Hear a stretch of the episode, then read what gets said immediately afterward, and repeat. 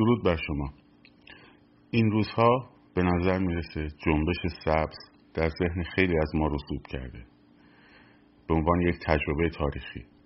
و این خیلی مهمه که بتونیم ما تفاوت‌های بین یه جنبش اعتراضی مثل جنبش سبز و جنبش انقلابی مثل چیزی که الان در جریان داره رو درست و دقیق بشناسیم. وگرنه از تاکتیک های استفاده می‌کنیم که برای جنبش های اعتراضی مناسب است ولی برای جنبش های انقلابی بسیار بسیار نامناسبه تعریف جنبش اعتراضی چیست؟ جنبش اعتراضی یک حرکتی است اجتماعی به هدف رسوندن صدای یک اعتراض نسبت به یک موضوع خاص در سطح افکار ملی افکار عمومی در واقع و افکار حتی جهانی تا از طریق فشار افکار عمومی سبب بشه حکومت در مورد یک موضوع خاص عقب نشینی کنه. در مورد جنبش سبز اعتراض اصلی به تقلب انتخاباتی بود و درخواست هم در واقع تجدید انتخابات بود. پس بنابراین مختصات یک جنبش اعتراضی رو داره. در یک جنبش اعتراضی شما اکت های انقلابی نباید انجام بدی چون به ضررت تموم میشه. برای همین هم رژیم خیلی تلاش می‌کرد که جنبش اعتراضی مردم رو تبدیل کنه به حرکت های خشونت آمیز بلکه بتونه بگه اینها برای اعتراض نیومدن. این دقیقا برعکس چیزیه که در انقلاب باید اتفاق بیفته. هدف انقلاب این نیست که صدای افکار صدای اعتراض و افکار عمومی رسیده بشه تبدیل به صدای افکار عمومی بشه. و حکومت رو تحت فشار قرار بده. بلکه هدفش به پایین کشیدن تمامیت یک حکومته. وقتی هدف متفاوته تاکتیک ها هم باید متفاوت باشه. در مورد راهپیمایی ها خیلی وقتا اتفاقی که افتاده و میفته علا رقم حضور با شکوه مردم اینه که مردم نمی‌دونن دیگه باید چی کار کنن. ببینید در جنبش سبز روز آشورا از ساعت یک بعد از ظهر به بعد شهر تمام دست ما بود.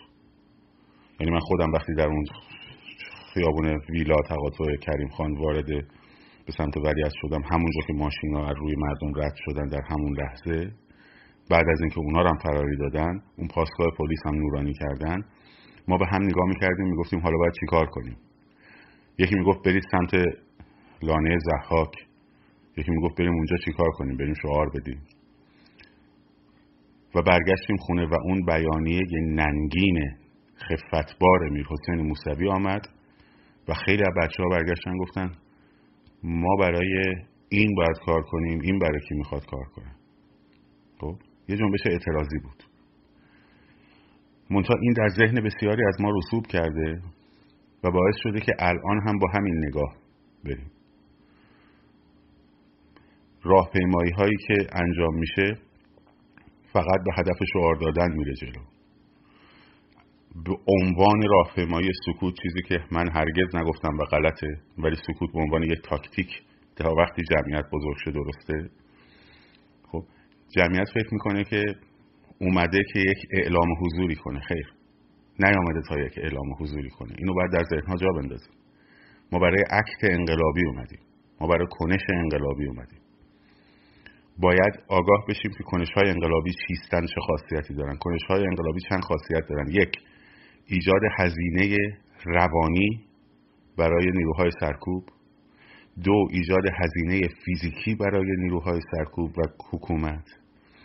و سه بستن و نابود کردن شاهرگ های اقتصادی حکومت. این اکت های انقلابیه. هر چیزی که به این سه عامل کمک بکنه میشه اکت انقلابی. شعار دادن در پشتبان ها خب ایجاد روانی بار روانی برای رژیم می‌کنه و انقلاب و زنده نگه میداره پس اکت انقلابیه. کشیدن پول از بانک ها انقلابیه. آسیب زدن به مراکز حساس رژیم ساختمان های دولتی نورانی کردنشون. همه اینا جز اکت های انقلابیه. خونساسازی جز اکت های انقلابیه. در اکت انقلابی شما باید درگیر باشین. نه اینکه نمایش صدا باشه. باید آشنا باشیم یک عکت انقلابی چیست. دو براش برنامه‌ریزی داشته باشیم باید جدول یا ما داریم تهیه می‌کنیم که مثلا اگه با هشت نفر جمعیت شما داشتی در برابر یه نیروی سرکوب 20 نفری چجوری باید رفتار کنی؟ اگه 80 نفر بودی در برابر نیروی 20 نفری مثلا باید چجوری برخورد کنی؟ به این نسبت ها اگه 800 نفر بودی چجوری باید برخورد کنی؟ تاکتیک هایی مثل هورای روسی که من توضیح دادم چی بود؟ روسها در جنگ جهانی دوم از نظر تجهیزات بسیار بسیار ضعیفتر از آلمان ها بودن. خب نمی‌خوام خیلی بازش کنم که وقت ویدیو طولانی نشه. ولی از نظر نفرات بالاتر بودن. اینها با یک با فریاد هورا و زنده باد استالین به سمت سنگرهای آلمانی میدویدند. همزمان شلیک هم می‌کردن. اون ور با مسلسل های انجی 42 که یکی از سریعترین مسلسل های اون دوران بود به اینا شلیک می‌کرد. ولی اینا خودشون رو میرسوندن و با اون هورا ایجاد وحشت و روب در دل اینها می‌کردن و وارد سنگراشون می‌شدن و بهشون آسیب می‌زدن. حالا اونا که مسلسل انجی 42 داشتن اینا که یه پینت بال دارن. به راحتی اگه جمعیت بزرگ باشه حتی یکی یک برابر نیم اون جمعیت باشه میشه به اینا حمله کرد. دو برابر این جمعیت نیروهای سرکوب حاضر در میدان باشه میشه با هورای روسی بهشون حمله کرد. وقتی اونا هی در ار ار می‌کنن برای اینکه روحیه شما رو خراب کنن. شما چرا از اون استفاده نمی‌کنید؟ با شعار خودتون. اونا به شما حمله باید میدان رو شما دست بگیرید. حالا این جدول رو ما باید تهیه بکنیم. با کمک بچه های میدان. این ذهنیت که ما میریم تو خیابون که حضور خودمون رو نشون بدیم ذهنیت غلطیه. این ویژه اعتراضه. مسئله بعدی در مورد ایجاد هزینه های فیزیکیه. یک سری یک از دوستان یک قسمتی از ویدیوهای منو جدا کردن در مورد اکت تفاوت اکت تروریستی با اکت های انقلابی و این باعث یه سری سوء تفاهم ها شد. اون چیزی که خط قرمزه اینو من برای رو شفاف سازی میگم. شاید من بد بیان کردم. اون چیزی که خط قرمز حرکت های تروریستیه احتمال آسیب رسیدن به مردم عادیه. خب؟ حالا اون موقع من اینو برای این مطرح کردم که فراخانی اومده بود که یک طرف خیابون در ساعت اداری مردم تجمع کنن یک طرف دیگه شروع کنن مثلا آتیش زدن بانک ها که مردم عادی درش حضور دارن یا پمپ بنزین ها خب این احتمال آسیب رسیدن به مردم عادی رو داره بس اکت تروریستیه. ولی به معنی نیست که ساعت سه شب چهار شب کسی کاری نتونه بکنه. با همون مراکز. وقتی خطری وجود نداره. برای نورانی کردنش. حالا موضوع پمپ بنزین البته فرق می‌کنه چون احتمال آتش سوزی گسترده و باز آسیب رسیدن داره. اونو دیگه لیدرهای مداری تشخیص میدن. و رژیم بدونه. وقتی که سطح خشونت رو می‌بره بالا سطح خشونت هم از همین طرف مردم میره بالا. این مسئولش خود رژیمه. وقتی تو سرکوب می‌کنی اون کسی که میره تو خونه نمیشینه فکر کنه که آخ سرکوب شدم حالا دیگه ادامه ندم. راه های دیگری رو پیدا می‌کنه. شماره تلفناتون رو پیدا می‌کنه. آدرساتون رو پیدا می‌کنه. و بعد اون خشم دیگه نمیشه کنترل کرد. و این اسمش اصلا دیگه اکت تروریستی نیست. اینه که گروه های پارتیزانی گروه های در واقع عملیاتی نباید ناامید بشن. باید اتفاقا با قدرت این حرکت ها ادامه پیدا بکنه. درش تردیدی نیست. ایجاد هزینه فیزیکی اکت انقلابیه. نکته بعدی لباس شخصی در جمعیت ها یکی از مشکلات ما اینه که بچه ها نمی‌تونن با هم ارتباط برقرار کنن.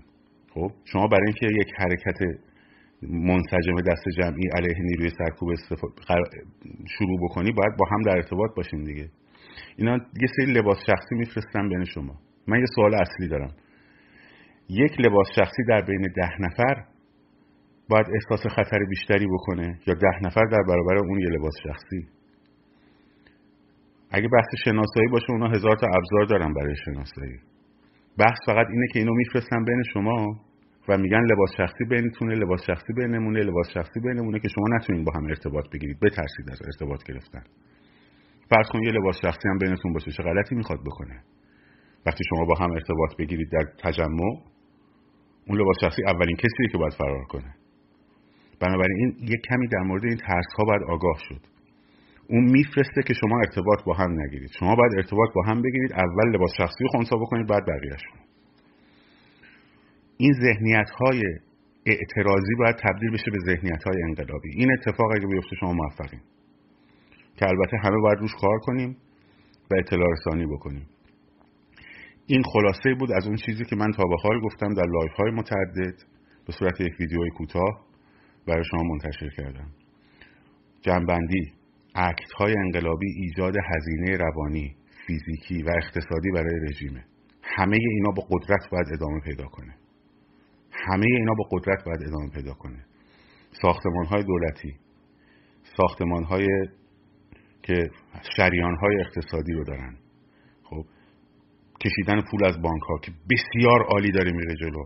الان خود بانکی ها دارن میگن که اگه همینجوری ادامه پیدا کنه و دلار برسه مثلا نزدیک 50 هزار تومن رژیم بانک ها همه کالاپس کردن. همین الانش هم بخش مهمی از بانک ها کالاپس کردن. ولی نورانی کردن. خونساسازی خونساسازی خونساسازی باید با قدرت بره جلو. اونی که به مردم شلیک می‌کنه اونی که مردم سرکوب می‌کنه باید هزینهش رو پرداخت بکنه. در هر جایی که هست در هر موقعیتی که هست. نه فقط در میدان. در بیرون از میدان هم وقتی اون آدم این کار است خب مستحق اعمال هزینه بهشه. تا اینا ریزش کنه. شاد و سرفراز آزاد باشید. پاینده باد ایران. زن زندگی آزادی.